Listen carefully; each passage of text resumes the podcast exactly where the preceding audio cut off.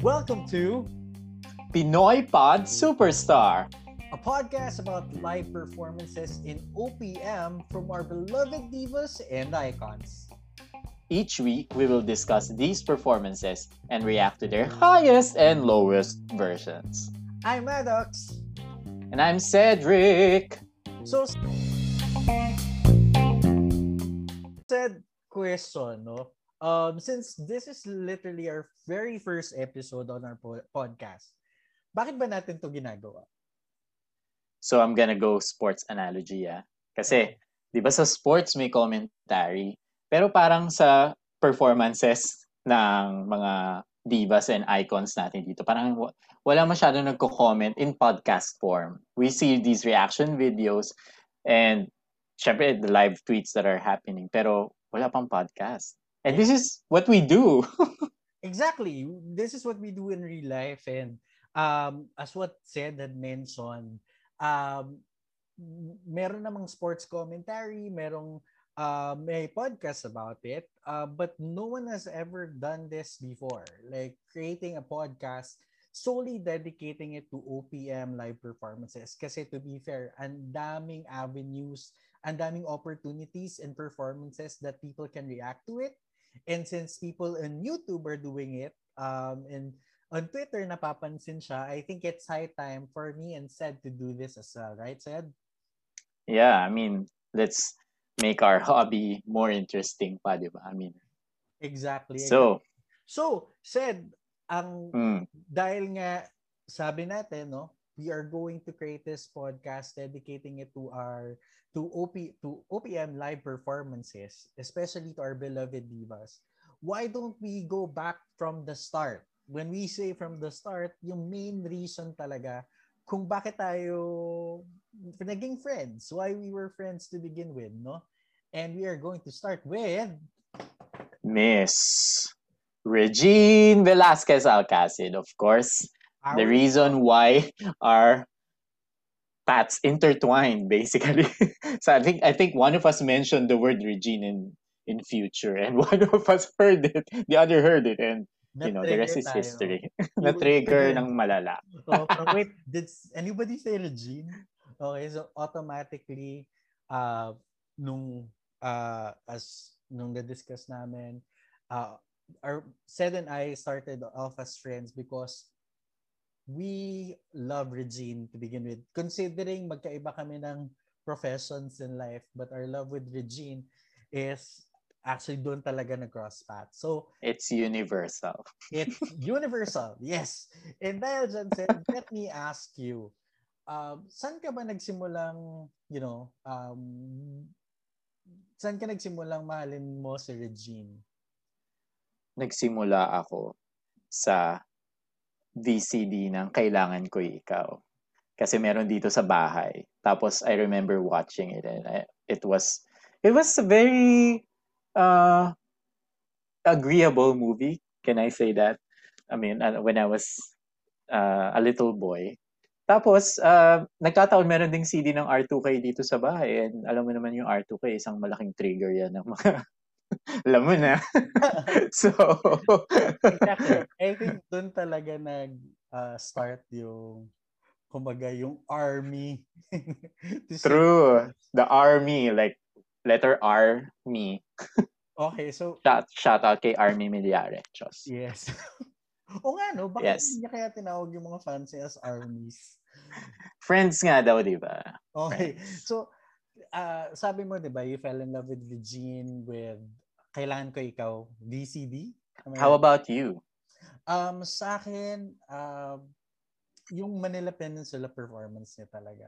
That's where mm. it all started.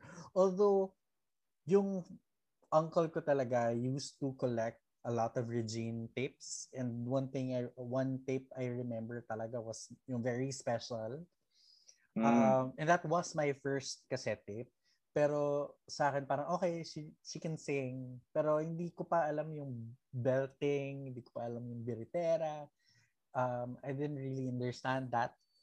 Pero nung nag-Manila Peninsula talaga siya, for me, yun yung, oh my God, para siyang goddess. Kahit icon. Exactly. Parang up until this day, kahit siguro without the YouTube, without YouTube, parang naalala ko pa rin yung damit niya na may gold dito, tapos naka-purple siya, tapos in, pina, pina-auction niya sa Mel and Joey or Mel and Jay for Kapuso Foundation. Tapos sabi ko, sana may trabaho ako para na-auction ko yung damit na yun. But yeah. So pareho tayo na around turn of the millennium, no? I mean, it's the year 2000. And I think this these were our formative years. So medyo magka-age po kami ni Maddox, I think. Exactly. exactly.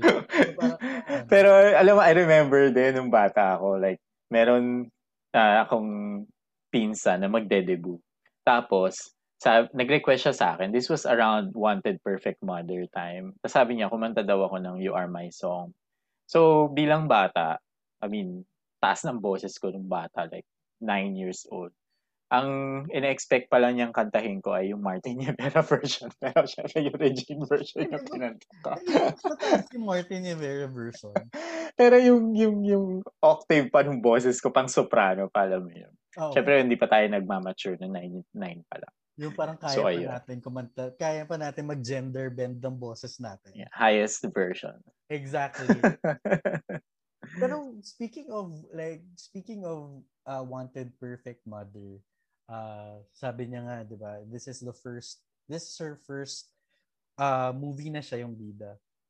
Pero every time we talk or someone talks about uh, Wanted Perfect Mother, talaga for me, yung lagi kong kinakanta talaga is yung uh, Hey, show me a smile. A smile can seems bright. Parang yun talaga yung favorite part ko. Tapos sumasayaw siyang, ah, gano'n. yung pag uh, uh, yung side-side niyang choreography na parang kinary over niya at until R2K. True. So yun. So. Tapos ano pa, may isa pa ako naalala nung kabataan ko. Yung commercial ng Wendy's. Yung sobrang taas na commercial ng Wendy's. It's the best time! Siyempre, hindi ko na kaya. Pero totoo yun. Parang, for lahat ata ng 90s kid, kids, remembers that specific jingle. Uh, sobrang iconic. Okay, guys. So we're going to use iconic a lot of times, especially when we're talking about the gene. But sobrang iconic talaga yung It's the Best Time for Wendy's. Yes. Um, so, go ahead. So yeah, uh, Regine is our Asia songbird and she siya yung topic natin today. So exactly. our I mean Regine for me and for us has set the standard, the gold standard for talagang performances, you know, be it in like vocally or like sa stage in production, yung yung yung costumes, alam yun. So, kaya love na love siya talaga ng mga bakla kasi she's all around and she can do what she wants. I mean, you know, her her creativity uh, comes really from her and she's able to execute. Kaya love na love siya. Exactly. Tapos parang if you get to think about it, parang wala akong, I may be wrong, but from my standpoint and from what I remember, wala akong may maalalang artist sa OPM na so may may iconic na damit during a concert. Yung legit singer, Shade Button. shade, shade, shade, shade. Pero, right? Parang, uh, for example, yung Silver, yung uh, yung yung sequin gown niya na na uh, sequin dress niya nakaupo siya kumakanta siya ng dadalhin na may Elmo siyang watch. That Elmo watch. oh my kay God. Bubu. Kay Bubu. Tapos, At of course, yung iconic a yellow gown by Rahul Laurel, di ba? Where she was flying. Yes, where she was I mean, flying R2K. And you, and you mentioned another one kanina, yung sa Millennium, that that purple dress. Like, yeah. These are all rin talaga icons. Sa pinakamagandang damit niya, yung white shirt and jeans na high waist, na kumakanta siya ng Greatest Love of All. of course. Tsaka alam mo yung pati-pati hairstyle ni Regine, iconic, di ba? Apparently, she's the first one who parang cut her hair suddenly kasi uh, ano, ano ba na? Parang nainis siya or something. Sad. She was sad. She was sad. Yeah, she was sad. Dahil And then ticket sales dahil sa Jets concert. Kaya kahit, so, kahit maganda yung, yung, ano, all over him, ang title nun. Hindi ko siya kinakanta kasi galit, galit ako sa kanila. Ayan, yan, yan po ang pagmamahal. Ayan, ang pagmamahal ni Maddox kay Regine. So, so we're gonna talk today about the iconic performances that we love from our Asia Songbird. Diba? So we've mentioned quite a few already. Yung sa Millennium, that's one of it. Mm-mm. Um, yung sa uh, On the Wings of Love ng R2K where she was flying. Ano pa? Yung uh, for me, yung we're we're talking about performances lang, right? Um, not necessarily her concert. Uh, yeah, I mean, Oo, kasi I think there are a lot eh. If we're going to, uh, kasi Sed and I have tested this and proven this. Like, we can talk about more than 10 performances. Kahit gusto namin i-limit tong podcast ito ng 30 minutes, I don't think we will be able to achieve that. Um, so, yeah, so so we have to rein ourselves in. So exactly. sige, um, let's do like a question and answer portion of each other. So you start. Okay, sige. So first uh, album mo ni Regine. Very Ah, first uh, okay, that would be uh, Wanted Perfect Mother minus one. Kasi nga kinanta ko, di ba? Talaga i-achieve yun. I mean, if you're gonna ask about the first, it is the first. Uh, and I, I think I still have that cassette tape somewhere. How about you? My first was very special. Um, yun mm. talaga oh, yeah. first. Although my uncle has a lot of regime, yung very special talaga was mine. So, kaya memorize na memorize ko yung Follow the Sun. Kaya kapag nakakanta niya ulit yung kinanta niya yung PLDT ah. Uh-huh. Um, yung Follow the Sun. I was so happy kasi sobrang for me was iconic Regine. Tapos yun kasi yung kinakanta niya sa Do Re Mi. Like if you remember nung 'di ba sa, sa movie, merong yung ayaw na ni Donna at saka ni Mikey mag-sign sa contract tapos Regine signed the contract. Tapos meron siyang appearance sa Itbulaga. Although hindi pinakanta at hindi pinlay yun sa movie. Alam kong kinakanta niya Follow the Sun dahil sa choreography lang. Ah. Uh, alam mo, I need to rewatch Doremi. Like, I don't remember the plot points anymore. I just remember Doremi bilang you know, Donna, Regine, Mikey, and everything. Seriously? I was still, yeah, I was still so young then. Anyway, young. young din. Hindi ko lang maalala. Hindi ko lang maalala. Funny part pa kay Doremi is that I wasn't a fan of Regine during Doremi. Uh, fan ako ni Mikey. Hmm. Ako Donna yata. Kasi I remember, pinapaulit-ulit namin yung, may, may tape kami ni Donna yung habang may buhay. Ah, yung na album. I mean, Yeah, I mean, Donna, Donna is also amazing. So she will be a topic for another day. But for Kaya din po namin pag-usapan si Donna Cruz na hindi True. nalalaman. May, may Tagalog and English versions then, like yung Only Me and You. so yun, I think going back, my first album was very special. How about, what's your first live performance na napanood mo siya? Ah, Regine Velasquez most requested. Uh, oh. Doon. Ang iconic doon was yung sa CPU pa yon sa Central Philippine University sa Iloilo. Uh, that was the first concert na pinanood ko. Nasa ano ako, parang di ba patron yung harap? Parang next mm. after patron. So doon ako mm-hmm. Tapos yung nanay ko nasa Gen Ad. wow, son of the year. De love ka lang ni mami. Kaya pinaupo ka niya sa harap. Yung concert na yun, wala akong maalala, to be honest. Ang alam ko lang is yung heart medley niya. Mm. Ayun. Yun, yun lang maalala ko sa concert niya. Sobrang ganda talaga ng... Kung makanta siya ng heart, ang galing. Anyways, so yun ikaw, first concert. Uh, first concert would be Martin and Regine, the world tour. Yung sa Araneta. Like, ni-request ko to sa nanay ko na high school grad gift sa akin.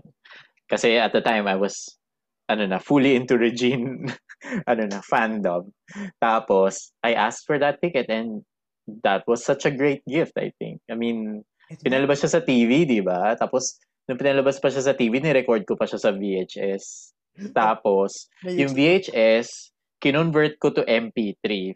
So, can you imagine yung yung ordeal ng time na yun na kinabit ko yung component namin? Ay, yung TV namin doon sa component. Tapos yung component namin, kinabit ko doon, ah, parang nakarecord siya na cassette tape. Tapos, later, nung may CD na, like, kinuha ko yung boombox or whatever. Tapos, kinabit ko siya sa laptop. Tapos, I was able to record the, the performance from the cassette tape Oh my to God. an MP3. Tapos, itong MP3 na to, uh, binurn ko siya sa CD. Sorry, Regine.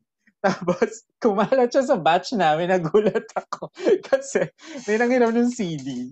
Tapos, nagulat ako, may kumakanta nung mga, yung, yung kailangan kita, yung ikaw ang lahat sa akin, yung per- iconic songs there. Tapos parang, wait lang, parang sa akin galing yung MP3 na yun. Sobrang, yun din yung we're talking about being iconic, no? Yung parang, alam mo kung Regine fan siya, kung alam niya, kung sobrang distinct nung pagkakakulot niya ng kanta. Right? yes. Like, Yes. uh, one huge example of this was, um, ito yun yung nag-uso, yung nag-peak yung Wish exclusive. Diba? Mhm. Um, yung kinanta ni, what's her face? Katrina Velarde, yung Go the Distance. Yes. Diba? Parang, aram natin yung pagrinig natin, parang maraming bilib na bilib din kay Katrina, which was really good, ah, to be honest. And doon ako naging fan talaga ni Katrina, to be fair. Um, yung kay, parang, oh my God, nakanta niya yung version ni Regine na sobrang ba- bali. Kahit ikaw, di ba kinakanta mo yung On the Wings of Love tsaka I Don't Wanna Miss a Thing ng different na kulot? Yeah. I mean, gagaya, I mean, Kapag nag Iibahin ko pa ba? ginagawa mo yun. iibahin ko pa ba yung version ni Reggie? Diba? Siyempre, i-attempt natin yan. Sabi ko nga, siya, siya yung gold standard. Siyempre, hindi ko kaya. Hindi, hindi- ano lang ako, tao lang ako. And to be Pero- fair, parang going back to what you said, yung concert niya with Martin, sobrang favorite ko talaga yung yung On the Wings of Love niya doon. Yes. Sobrang favorite. Ayun. So, so yun ang favorite On the Wings of Love mo ba? Yan yung favorite ng On the Wings of Love ko kasi um, apart from kasama niya si Martin, uh, it was refreshing for me to hear her um, doing the second voice. Mhm. but not, you know, parang ah hindi niya binababaan yung tono. Parang sobrang ganda at linis pa rin talaga. Although nagkamali siya ng lyrics, um, pero hindi That, niya... that's Regina. Sakto Al- alam din niya ng mga fans ni Regina parati. Nadidis, nagkaka-dyslexia siya.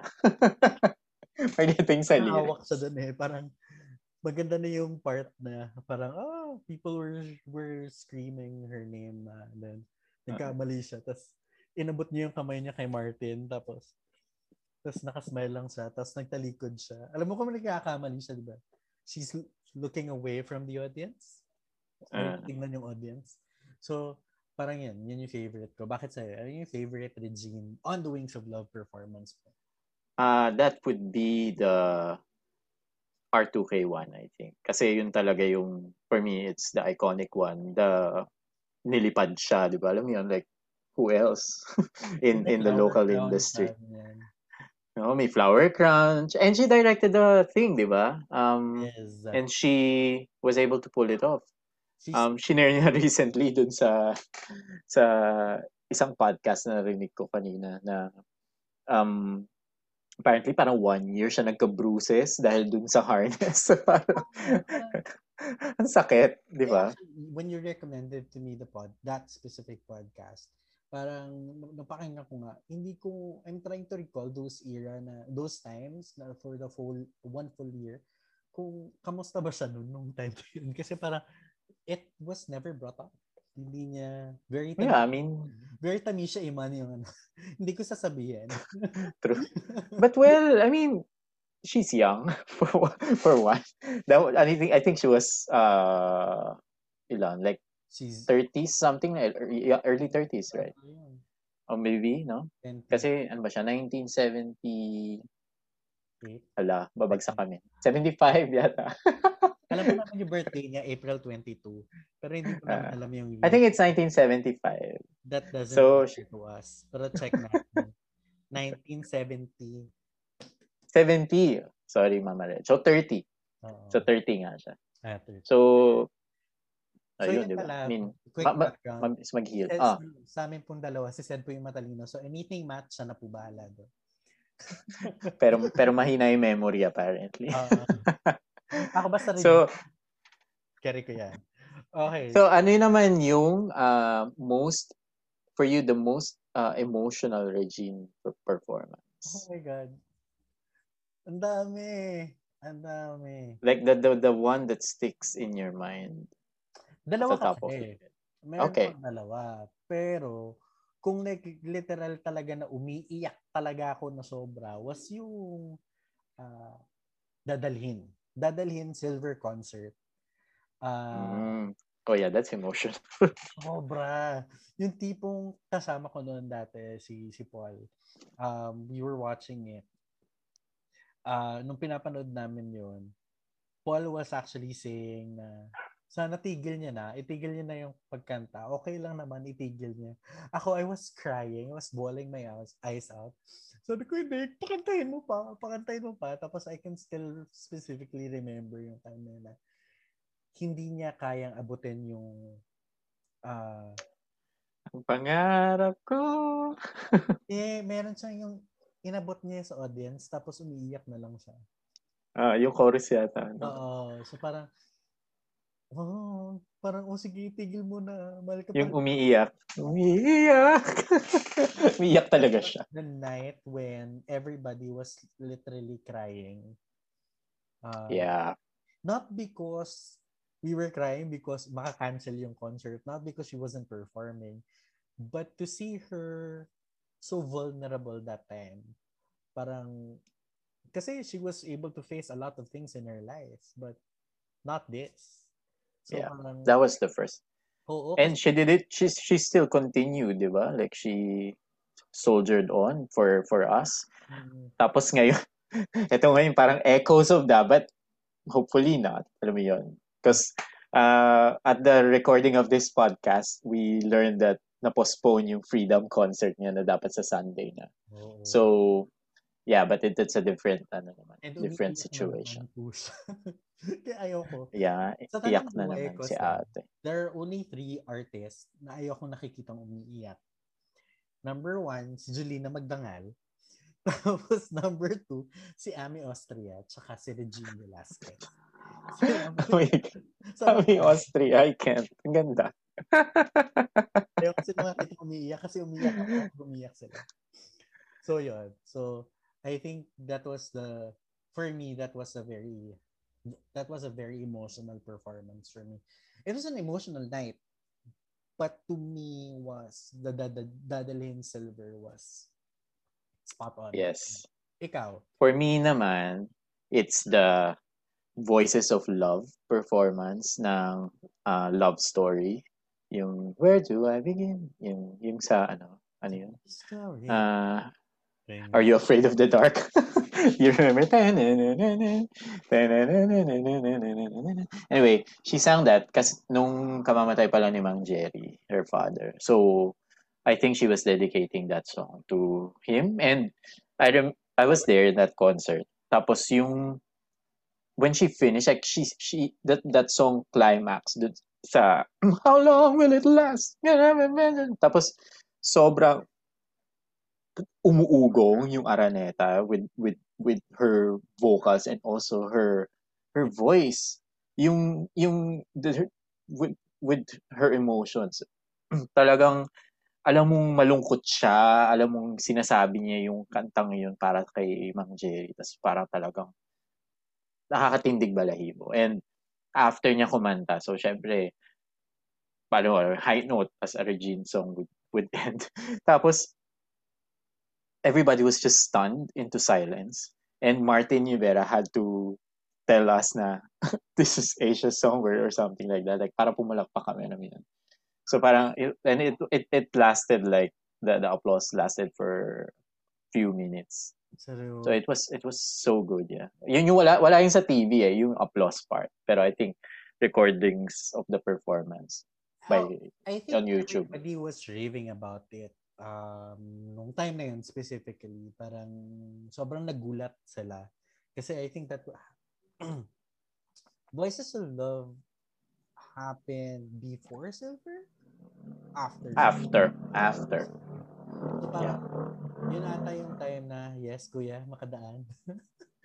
Para, um, for parang, ito na yung time na sobrang baba na talaga ng confidence niya. Um, yeah. Oo pala kasi si Mang Jerry. Hmm. Sorry nga pala, nagre-record ako ng podcast sa ano sa kalye. Kaya naririnig ko yung mga tricycle. Mayroon yung buhay mo. Teka, isa pang iconic performance ng Regine ay yung sa Bantay Bata National Museum yes. fundraiser. Alam mo, well, not the fundraiser for Bantay Bata, uh, at the National Museum. Benefit concert, yes. Benefit concert, diba? Like, Don't outdoor, with that giant R. Alam mo yon Yung that R that diba? nag-iikot sa mga sa mga pillars ng yung ng mga uh, building. Uh, sing a song. Na, na, uh, sing out strong. Diba? Parang tapos bubukasin Tapos biglang bukasin door. Iconic! Pagmamayari ko National Museum. Dito yeah. ako nakatira. Tsaka ang ganda nung, ano, ang ganda nung um, musical score ng buong concert kasi merong uh, San Miguel Philharmonic Orchestra under Ryan Cayabyab and then merong San Miguel Master Choral. Tapos ang gagaling ng mga guests niya si RJ do you remember that guy? RJ crush ko yan. Ang pangalan niya? RJ uh, Hasin, something. Hasin. Hasin no like RJ. I forgot. RJ, parang Santos ba yun? Anyway, oh. sa ano siya, he was, he was the up and coming balladeer at the time. And then, nandun sila, Rosel Nava, di ba?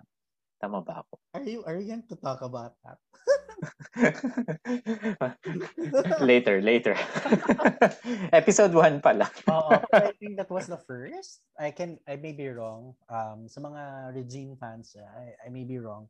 But I think this was the first na Regine tried to invite all the young singers to be part of her concert to sing a medley. Mm. Tapos uh, every year niya na every concert niya na ginagawa niya na yun. Yeah. Uh, yeah, yeah, this was the first. Uh, Regine is all about giving back mm-hmm. and uh, passing it on to the next generation. Kasi Regine opened ano, a whole host of talents, diba? I mean, sinasabi naman niya to na iniluwal niya si Sarah G. Tapos, uh, produce niya ilang, kan ilang kanta ni Rosel Nava, nila uh, Eigenman, si Jeff Eigenman, di ba? Nag-produce din siya ng Jeff Eigenman stuff. Dennis Trillo. Dennis Trillo, oh, di ba?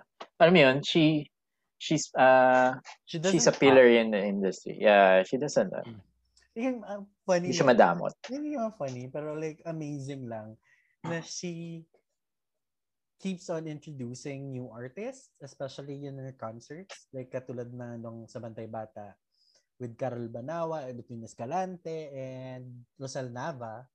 Apat ba sila? Yeah. Tatlo? Basta tatlo. Tatlo yata. Uh-huh. Um, kung sino man yung isa, sorry, nakalimutan namin. Kasi for a while, nawala talaga siya sa YouTube. May reason kung bakit wala siya sa YouTube. Pero, um, na-introduce sila ni Regina as the next divas or as the, mm. next generation to flashback, uh, fast forward to reflections uh, with um, Kyla, Sarah, Shireen, and then fast forward. Sa Rain din, di ba? Nasa Rain sila, yung mga contest Ay, winners. Ra- Ay, raining still, raining still. still. Sorry. Oo. Training still. Oo. Si Andun, yun pala yun. Oo. Mm-hmm. Panood ko yan eh. Si Kyla kumanta ng Somewhere Over the Rainbow and brought the house down. My God, I remember that. I love you, Kyla. Tapos ano, recently si Reg, di ba, nagigas siya parate dun sa concerts ng mga uh, ating divets, divets talaga. I mean, di ba, sila Morissette, si Katrina, si Sarah, syempre. Pero si Sarah, Sarah. Sarah. parang ibang league na si Sarah. O ibang na si Sarah talaga. Uh, si sila Angeline, si Jonaline. Si John. So yeah. yeah. Yung mga the, the generation of singers that uh, she has nurtured and brought out of this world because of her vocals. Kahit yung yung mga that that that na- Regine style. kahit yung mga singers na hindi nanggaling sa kanya sa mga contest or sa mga singing contest na produce niya um it's always going to be Regine if they're they're going to be asked kung sino yung favorite singer nila um it's always gonna be there's always gonna be a Regine Velasquez Alcacid so parang Yes. parang oh nga, parang maalala ko nga kahit nga si Yeng eh diba Case True, yeah, yeah. Yang, nung Divas concert, sobrang excited niya. Not for her, but para sa kapatid niya. Kasi naging fan siya ni Regine. Now, dahil nga, we're talking about Regine, no? Said there's a lot of songs Regine Velasquez had done for the past years. Ano yung pinaka-ultimate favorite Regine Velasquez song? Are you are you trying to kill me? Um siguro I Oh my god, this is hard. I mean, nagbabago eh, alam mo yun. Depende sa mood ko. Pero siguro at the top of my head, favorite ko na original song niya, I mean, siya talaga yung nag-record, would be uh, Pangarap Kong Ibigin Ka. Kasi ang ganda nung escalation ng kantang yun. Although, I must say na mas ah nung binigyan siya ng bagong buhay ni Morissette, na ang ganda nung, nung atake niya dun sa dulo. I know may mga thoughts ka dyan, but where's the shade button, darling? Anyway, um, kung naman cover ni Regine, that would be sometime somewhere. Uh, although she did not record this uh, in the studio, pero yung sa uh, Songbird Sings the Classics na album. Kasi I, I remember that song um, talagang pumukaw sa akin ng bata. Alam mo like, damang-dama mo yung longing dun sa pag-interpret niya ng kanta. Hindi ko nga Diba? maintindihan nung bata ako, pero gusto gusto. Oo, ako din, alam mo, ginugoogle ko yung, ano yun, it- keep on wanting. Like, wanting what? Yung pala ibig sabihin ng wanting ay parang kulang. alam mo yun, may, may ganun pala. Parang, di ba, natuto pa ako ng, ano, ng, Okay. ng dictionary kay Regine. Oo. Pero siya, that song was uh, originally sung by Basil Valdez, uh, composed by uh, Ryan Kepia? Ryan Keb. Yeah, Yes. So, for me, such a beautiful song. uh, Yeah, ikaw. favorite Regine Velasquez song pang original is uh, well, or- dati pangarap kaibigan ka, pero um, ngayon, pabago-bago din kasi, pero yung lagi ko nang kinakanta is yung ngayong wala ka na. Ah, yes. Hindi mo na gagawin. Uh, Nabalik mo lang Maybe- sa akin. Yes. Bawat sa... Yun, favorite ko talaga. Kasi ah, sobrang sakit niya palang kanta talaga. Yeah, si Regine Queen siya ng ganyan eh, yung mga masasakit na kanta. Ano ko haharapin ang aking Ating bukas. bukas. May takot, may lungkot sa aking puso. Di ba? Parang Intense. so, Oo. sobrang intense ng kanta yun. Parang first time I heard the song was on Silver Concert. Oh. Tapos, akala ko pa, sabi niya suicide concert. Sabi ko, oh my God, kakantayin niya yung, ano, linlangin mo. Kasi tagal niya na rin hindi kinakanta linlangin mo eh. Ang ending pala yung first so- songs niya sa mga album, mga fir- early years niya. Kaya sabi ko, oh, ang ganda nito. So yun, um, sa covers naman, my favorite cover is uh, Sana Ikaw na nga. Sa, sana'y ikaw nga. Um, nasa Pangako'y Ikaw, Pangako na movie with Anna. Mm, mm, mm. Uh, originally sung by the company, tapos uh, kinover niya sa album, album niya, uh, sa soundtrack na yun. And sobrang ganda nun. Nakakilig. It's very hopeful Mm. yung song. So yun for me was my favorite Regine songs. Um, Yeah. Sama mo na yung Tanging Mahal. Lahat na pala. Tanging mahal, favorite ng mga bakla. Bakla, oo. Pag, si- Oo, pag like- tinanong niyo po, for our listeners out there, pag tinanong niyo yung kaibigan niyo, anong favorite Regine song, pag sinabing tanging mahal, alam niyo na po. Yeah. Deep, deep cut yan. Just, Ah, Sobrang deep cut na yan. Kahit ilang beses. Deep cut yan. Kahit ilang beses na atang inattempt nilang ng ABS-CBN na gawin. Ay, yun ang magiging bagong teleserye. Tanging mahal? Oo. Oh. Si Regine din ata kakanta nun. Speaking of linlangin mo, ano naman yung favorite mong performance niya sa back to back to back? Oh my God, ang dami. Pero isa lang talaga, which to be fair to our listeners, pinansin ako ni Regine dito. Ah, paraisong parisukat ng Mm. ad si Si Ryan. Sobrang Giliw! Ang, ang, ano nun ah, grabe yung placement ng giliw na yun. Grabe no. Tapos ang taas, di ba? Grabe no. Tapos hanggang ngayon, di ba, tinatry siya ng mga, you know, others. Others na hindi kaya talaga. Although, kaya na, uh, but the impact was Kinakaya naman. Yan. Mm, the impact was different. Um, Yes. Yun, yun yung favorite ko talaga. Tsaka, siguro dahil iba rin yung audio ng SOP, no? Like, sobrang taas nung treble. Papansin mo ba? Oo. like, Parating mataas yung treble. So I guess it's all, Regine's voice would always um, stand out. Kasi ang, ang yung, yung pagkalabas ng GMA audio, no, di ba? Treble rich siya. Pati si Tats Faustino, yung kanyang arrangements, di ba? Very, Now ano, that you mentioned na mataas yung treble ng SOP, treble ng SOP, parang that explains why lumalabas talaga yung boses niya sa We dance, we shout, moving, grooving around. so, theme song Diba? pa ng SOP. So, yun. Yun for me is my favorite back-to-back to-back performance. Ikaw, what Ah, was your ako, back-to-back ano? I before, before nung nalaman ko tong absolute favorite ko na binabalik-balikan ko pa rin. Uh, it was Go the Distance. Na na-mention mo nga. Yung may orchestra. Tapos sobrang ganda ng arrangement. Like, ang snappy. And she was able to pull it off. Alam mo yun na nag-escalate yung boses niya. Like a shining star. Alam mo yun? Like, Sorry. tapos yung it ended just there. It was a slam dunk of a performance for me. Tapos who would forget that necklace, yung Regine na, na necklace. And thinking about it now, now that you've mentioned the go the distance, naiiyak talaga ako every time I remember that. Di ba? Ang taas talaga. I mean, Nobody And it was done well. nobody. Sorry. Until Regine. Yeah. I mean, even her even her di niya nakakaya kaya ngayon.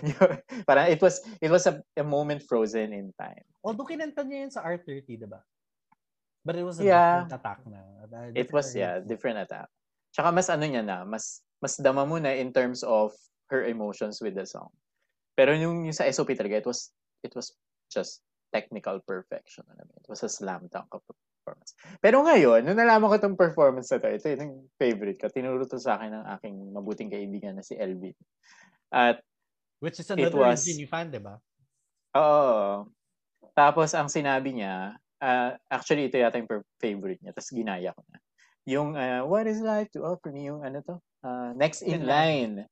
Next in line, yun. Kasama niya ba yung Kasi- ano? Yung human stride. Hugh. Mga Reginisms. eh. The Regine Tapos tinaas flair. niya pa yun, diba?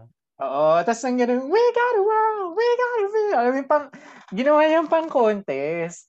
Alam mo yun, like, ang ganda. I mean, the same with Go the Distance.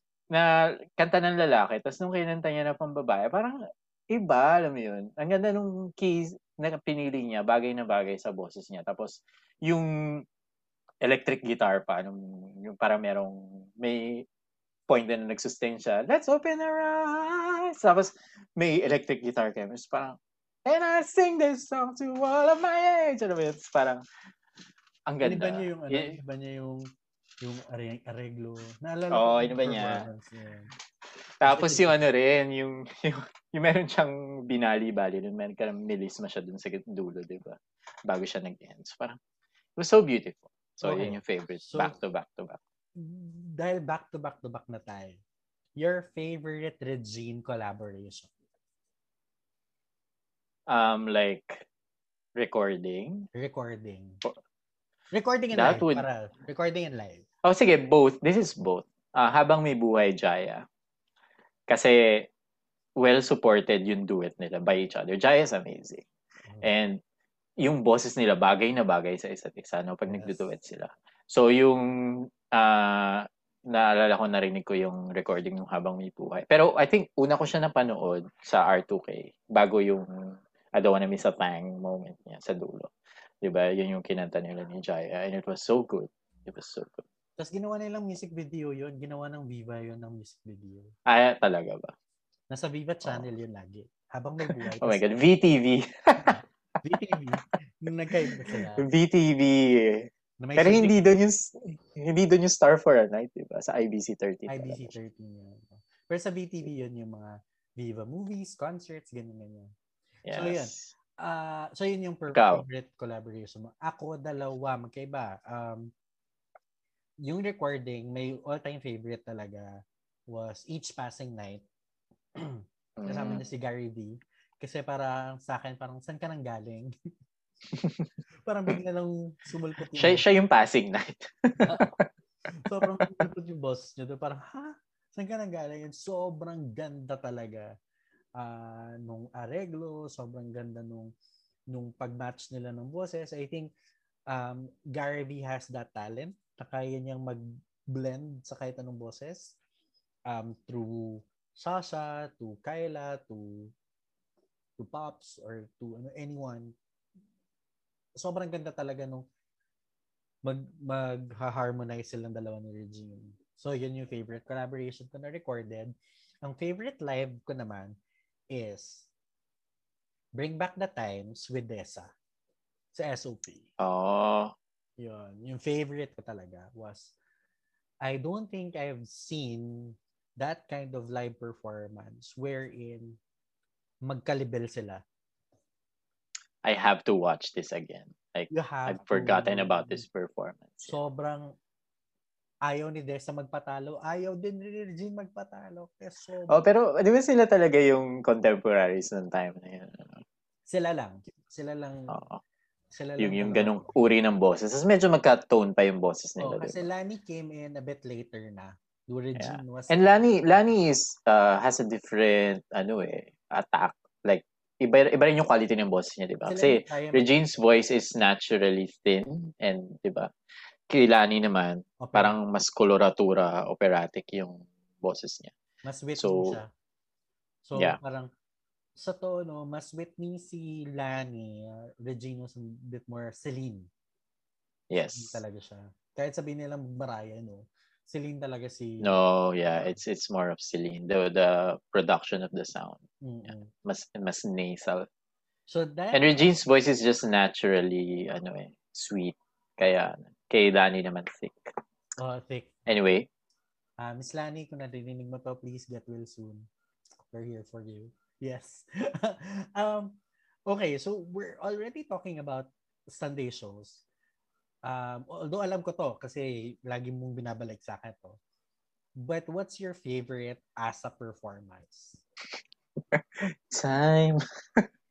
I've been passing time. Alam mo, every time I open my YouTube app, it's the first thing that it's there. Always. Okay. Always. Uh, kasi the way she attacked that song, sobrang, alam mo kinakanta niya na ever since, di ba? And it's the, uh, what's this? Patty, ano? Not Patty Lupon. Pati Austin. no, is it? No, uh, yeah. Patty Austin version ba? Tama ba ako? Oo, Pati Yun, Austin. Oo, tama, yeah. So, that was the version she was doing. But of course, she did it in a Regine way na contest piece ang level. It might be you. Bigla, kasi naglalakad siya habang yun? And that was the time na parang medyo nasanay na siya sa ASAP, di ba? So yung boses niya bumabalik na talaga. Kasi nung simula medyo ano pa eh, medyo rough pa and even hurt. Oo. Which Pero nung admittedly sinabi niya later, nung recently na practice lang naman.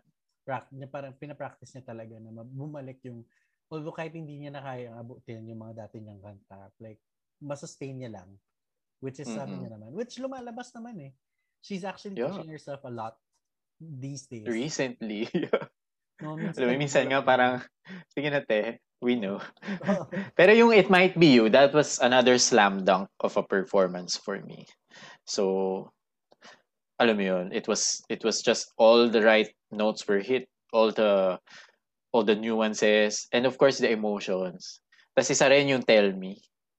Pero the, yung best parts nun Tell Me, uh, for me, yung the quiet parts at the beginning. Talagang alam mong malungkot yung kumakanta. Yeah. yeah. So, favorite, how about you? Favorite ASAP performance would be In Your Eyes, nung nagsarang ABS-CBN. Kasi for me, parang doon na nagmarka, akong Ryan na dito. for me, parang, tsaka, I think matagal niya na talagang gustong gawin yun na tatlo siya. Kasi ginagawa niya na yun before eh. Uh, pero screen uh, yeah. yung likod. Um, this one's different kasi parang holograph. Uh, holograph niya. True. Kasama niya. So may budget na. TikTok, di ba? Tama. TikTok siya. So yun, yung favorite performance ko. And, sorry, sobrang, uh, I know this doesn't count, but sobrang favorite ko pa rin talaga is yung Superwoman. With mm, Kayla and tatlo sila. Mm. Kasi yun, parang spur of the moment, hindi nila pinag-usapan. Um, parang siningit na lang talaga silang tatlo doon. Although kahit talaga siningit, ba? Parang siningit kasi sila. well, you know, I have thoughts na, about that. nagsasalubong sila eh. So, uh, so parang seeing them three together in one stage on a different channel, on a different show, on a rival show of theirs in the past was for me perfection. Parang yes. Parang yun yun yung miss ko kasi yun yung kulang sa ASAP eh. Um yung may sumasalo kapag nagpo-perform which yun talaga yung ginagawa dati sa SOP which hindi ko nakikitang nagsasaluhan sila sa ASAP back then. So parang nung nakita ko sila, oh my God, ang galing. Kasi it wasn't perfect, I admit that it wasn't really perfect. Pero sobrang ganda. They were enjoying the performance. And mm. it shows. So yun. Alam ko may thoughts ka about it. I have thoughts, but it's okay. No, no, I enjoyed that naman. Pero sana na nag-practice pa sila more. diba? Could have been Yun perfect. Lang. But for me, yeah, could have been perfect. Kasi do you remember that greatest love of all performance sa SOP? Si Lani, si Jaya, si Richie. Like, oh my God! Alam mo yun, I remember watching that for the first time and crying, really crying. The greatest, the tapos, greatest. Tapos tinasib. Like, really? Seriously? Parang, yun ang saluhan kung if you're gonna talk about saluhan. Exactly. Diba? Kasi ano eh, uh, kabisado nila yung mga bosses nila. And they were all, I think, three of them were at their vocal prime. You know, Lani, Jaya, and Regine at the time. So, Sobra, no? Oh, ah. alam mo yung piano lang yun ah. Piano lang, alam mo yun. Tapos alam nila kung saan lulugar si Regine. Si Regine nasa taas, si Lani nasa gitna, si Jaya nasa baba. Sa baba. So talaga pag nag, nag nagme-meld yung boss nila. It's just perfect. Kaya parang sobrang missed opportunity talaga for me yung yung performance ni nila sa concert ni Lani. Yung One Moment in Time na magkaiba silang gabi. Ah, dapat kasi nag-isa na lang. Oo, oh, it would have been more epic. Epic sana. But I think it ah, was...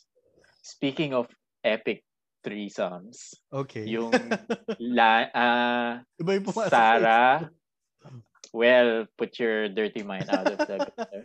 Um, the Sarah, Leia, Regine, Barbara Streisand medley sa concert ni Sarah. Oh my God. Do you remember that? Yeah. why, why did I just remember that now? Parang, wow. you know, yeah, mind-blowing, you know. Sana nga mag, ano pa yan, mag, mag-duet na talaga si Regine tsaka si Leia live. Live. Yes, live. Miss Leia, yeah, hindi... yes, Miss Regine. Live po. Yes. Although, alam yes. naman namin nung Sunday nag-live kayo. And that's no question. But yung magkaharap kayo. Yes, nasa isang ano po kayo, kwarto na isang hangin lang hinihingan. So, yun lang naman request namin mga fans. Diba? I think, actually, mas gusto ko ngayong era ni Regine kasi uh, mas lalong lumalabas yung appreciation ng other artists sa kanya. Um, specifically kay Sharon, um, kay Lay, although matagal naman na silang fan ni Regine um, and they actually enjoyed or they are they, they love what Regine does pero hindi nila na verbalize as much as right now Yeah. so parang Baka kasi iba yung network before, eh, no? So, alam mo Yeah, na, showbiz. Pero like sobrang maganda kasi I think nag-resonate na, ma- na at this point of her life, nag-enjoy talaga siya sa ginagawa niya. Which is Yeah. parang thank you po Kapamilya channel. Actually. Thank you for thank you for uh, bringing back the voice, you know. Like we thought we have lost. Patatawarin po namin kayo sa ginawa niyo sa Philippine Idol or Idol Philippines. Sige na po. Okay na po. Ayan. It's the same sound. Yes, ayoko But na. it's the same sound. It's the same sound. They all sing like you. Which Anyway, So, yeah. So, um, that being said, though, I think we can go hours and hours of talking about Regine and all that. But one last question, Fred, no? before we end our first episode, and I think hindi naman natin na na-hit ng 30 minutes yung goal natin. But very quick question, like one last question for the night or for the day or kung ano ganun. If there's one the Gene song na gus that basically would embody your you know being as a fan ni Regine ano yun? Wow ah. Oh, di ba? Mas mahirap pa to dun sa tanong mo kanina. Oo. ako din actually hindi ko rin alam sagot eh, kaya tinatanong mo na. Like, may meron ako. embody, embody ako as a fan. Anong kanta ni Regine?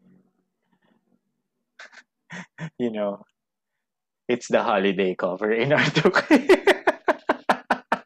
Away from home! When I was a little, you know, Sobrang little lad. unexpected. Kasi di ba may alam mo, it's, it's the first thing that came into my mind. Like, ito talaga yung, until na, alam mo yun, I had so many attempts. I have so many, I had so many attempts trying to reach that effing note, but I couldn't. Nung bata ako, alam mo yun. Away alam mo yun. I, I, siguro, yung pambubulahaw ko sa pamilya ko. so, I don't know, like, kasi, for me, it's the, that's a, you know, the, the, one of the earliest memories I had about her. Mm. And, yeah, that's it. Okay. So ako naman, uh, magkasunod na yung album. So for me, all, um, if there's a song that would represent my me being a fan to Regine, it's To Reach You from Rain. Mm. Uh, I don't know why. Ayaw mo nung ano? Ayaw mo nung long for him? Oh my god, I hate that. Anyway. uh, music and me, we've been together. Oh, Pero, pero ganda yan. it's uh yun, to reach you talaga kasi I think that was the specific moment in life in my life wherein nagsabi talaga ako na oh my god, fan talaga ako ni Regine. Kasi hindi ko Mm. maabot yung pataas na part ng to reach you. ano nga yun? We belong together. No. Ah, the, uh, the anger in my heart has Ah. long been gone. Yun. It's specifically that part. Yun. So parang, oh Man. Mahal ko na siya. So yun. Yeah. So that's that's the um, epitome of of us, no? Being fans of Regina. True. Again, as mentioned, we can go all night talking about Regina as much as we want to, but we would la- want to make it clear this podcast is not solely dedicated for Regina alone. We will be reacting to a lot of live performances um, from YouTube, from different shows, from uh, Sunday shows, concerts, or kahit benefit concerts, or pa-concert lang yan ng Jollibee or ng YouTube or ng KTX. So we'll, we will be reacting to them as much as we can. Um, please, uh, uh, if there would be any suggestions, please do leave us a, a message on Twitter. Um, it's Pinoy Pod Superstar. Uh, on Instagram, Pinoy Pods. Um, or, or Facebook, it's Pinoy Pod Superstar. So please like them and um, please follow us um, on Spotify and Apple Music and other platforms that carries this podcast. Okay? Yes. So, And i-follow nyo si Maddox sa kanyang Twitter. yes. What's your. Twitter nga? Sorry, please follow me on Twitter. That's at Madoxified. On Instagram, it's at MBX Music. Ikaw said? Uh, mine is at Cedridic. That's S-E-D-R-I-D-D-I-C-K on Twitter. And at Cedric on Instagram. Although, huwag na Instagram. okay, so that basically wraps up our first episode for the week.